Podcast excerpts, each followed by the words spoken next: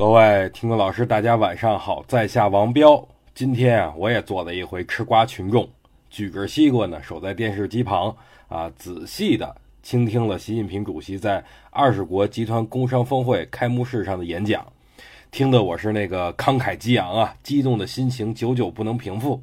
习近平主席强调了有信心而且有能力保持我国经济中高速增长，同时呢。还提到了要坚定不移的全面深化改革，开拓更好的发展前景。其中，我觉得最为重点的内容就是坚定不移的啊扩大对外开放，实现更广互利共赢啊。在这儿呢，我要总结一下，主席说的对外开放呢，不光是基础设施等领域啊，还包括了资本市场的对外开放。所以呢，我觉得在经济稳增长的同时，资本市场在逐渐的对外开放的情况下，中国的股市终将有一天。会涨到万点之上啊！这不仅是我的愿景，同样也是广大股民的愿景。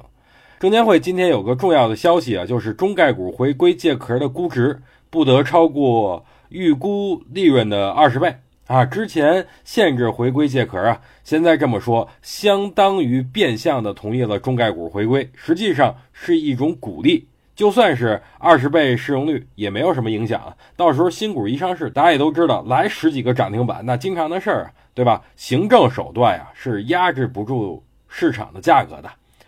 还有一事儿就是，八月深圳新房成交仅有两千三百一十二套啊，创了历史同期的最低点。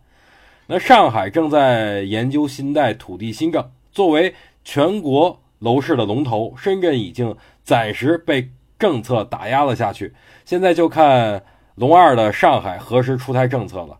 只要深圳和上海都被压住了，那这一波房价的疯狂上涨是不是就会告一段落呢？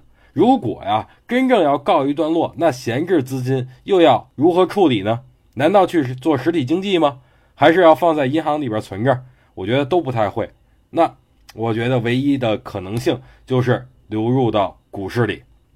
所以，综上所述啊，我觉得股市还将上涨。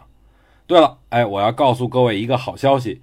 之前跟大家说的，我的复盘课是每周一至周四的晚上九点开始，现在又多增加了一节，就是每周日晚上九点也会带着大家去复盘。这样的话，等周一开盘以后，大家不至于两眼一摸黑，什么都不知道了。所以在这儿呢，正式跟大家说一下啊，我的复盘课就是每周日。至周四的晚上九点都会有。如果还没有收听的朋友，也可以回复“听课”两个字来看如何收听我的这个复盘课。